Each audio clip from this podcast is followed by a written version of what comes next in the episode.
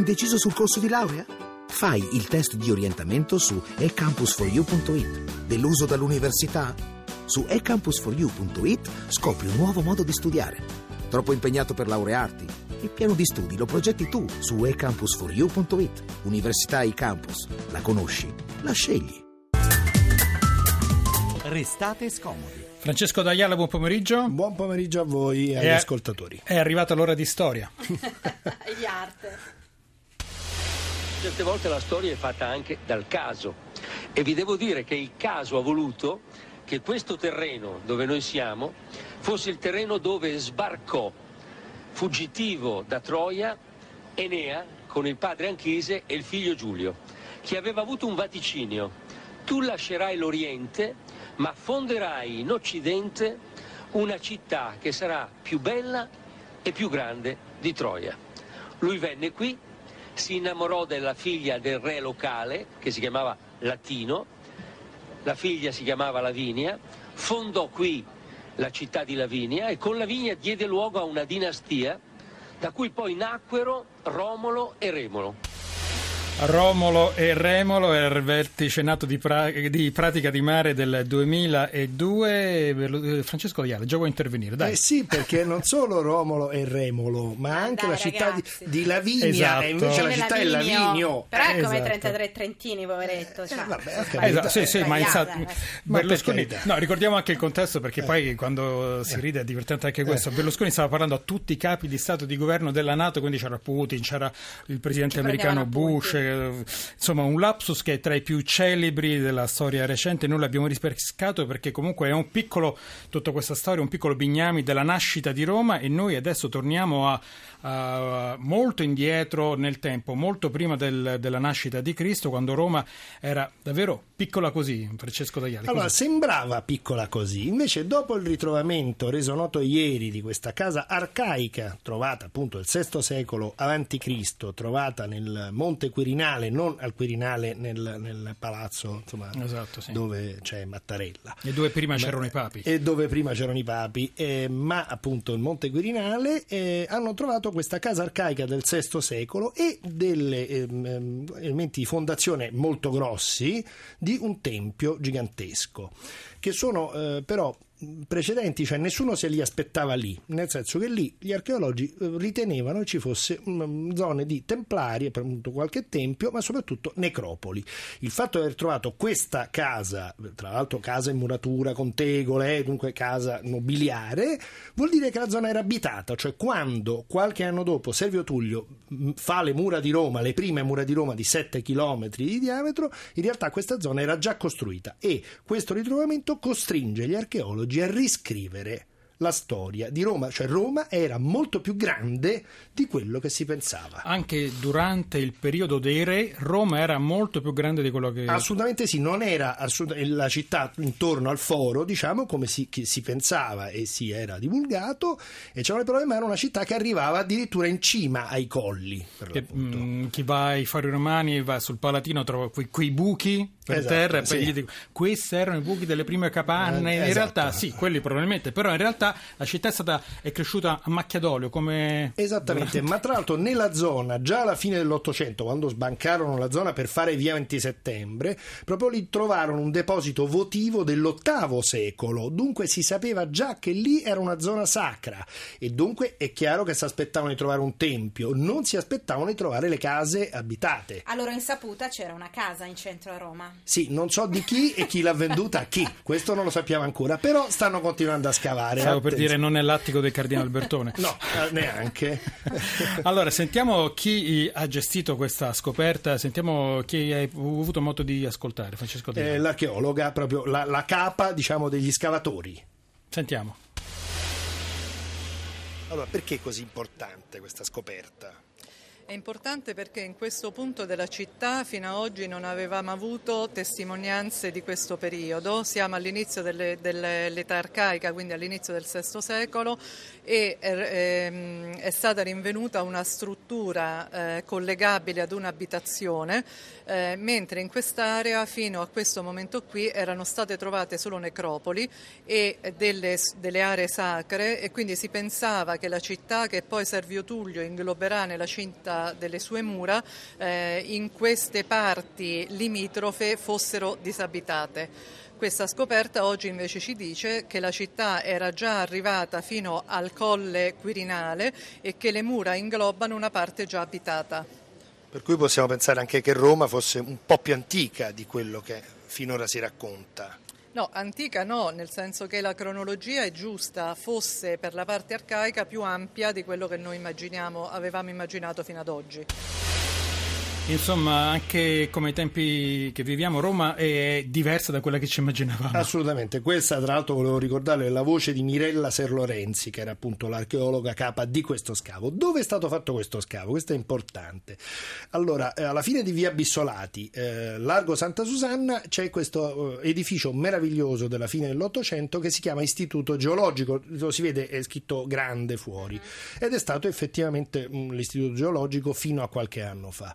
Poi eh, è stato dismesso, è stato acquistato dalla Cassa Depositi e Prestiti, a quale ha cominciato a fare dei lavori di ristrutturazione. Facendo questi lavori di ristrutturazione hanno scoperto questa cosa, perché questo edificio era costruito a sua volta su un convento dei Carmelitani Scalzi, sì. Il quale era costruito a sua volta su un palazzo medievale, poi su un palazzo romano, eccetera, ed è ancora, ancora, ancora, ancora andando indietro. Quindi non immaginate qualcosa che sia alla luce? No, assolutamente. Bisogna scendere giù. Bisogna sc- no, è allo stesso livello della strada, perché questo tempio e questa casa erano su una sommità di una collina, essendo un, un luogo sacro.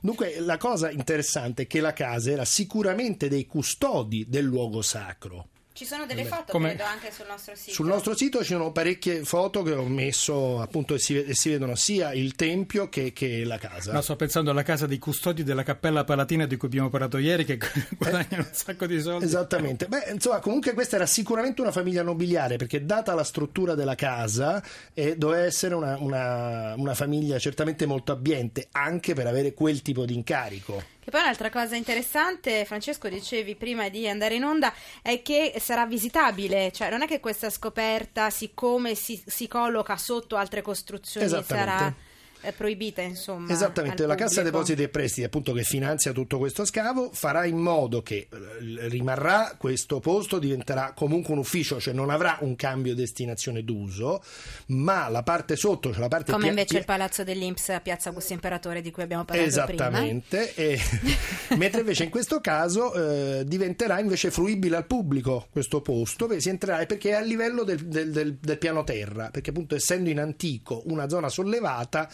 non è stata. Magari faranno un pavimento no, no, di poi... plexiglass. Esattamente, sai, probabil- no, perché, molto probabilmente. Perché Roma mm. in questi ultimi anni si sta riempiendo di queste scoperte fatte nelle viscere, nel, nel ventre, esatto, dei palazzi. Per esempio, accanto al Circo Massimo c'è il deposito del Teatro dell'Opera, nel, dove sono le fondamenta. Hanno trovato eh, cose bellissime, straordinarie. E siccome stiamo eh, raccontando l'epoca dei re di Roma, eh, andiamo al tempo di Tullo Stilio e, e andiamo, però noi rimaniamo anche ai Padre tempi. Preparati che ti interrogo, eh? No, no, per carità, però noi siamo anche nei tempi di Gigi Proietti. Sono un re delle origini e già me configuro come personaggio problematico. Ho sempre avuto un pessimo rapporto con gli dei, sempre. Ma io chi sono? Un precursore. Per esempio la Evocazio, chi l'ha fatta mai? Che è? Un generale romano assedia una città. Prima dell'attacco rivolge agli dei protettori del nemico una preghiera che suona pressappoco così. Passate dalla parte nostra e noi in cambio a Roma vi innalzeremo templi più belli e più grandi di quelli che ci avete qui. E questa è una preghiera? No, questo è un tentativo di corruzione.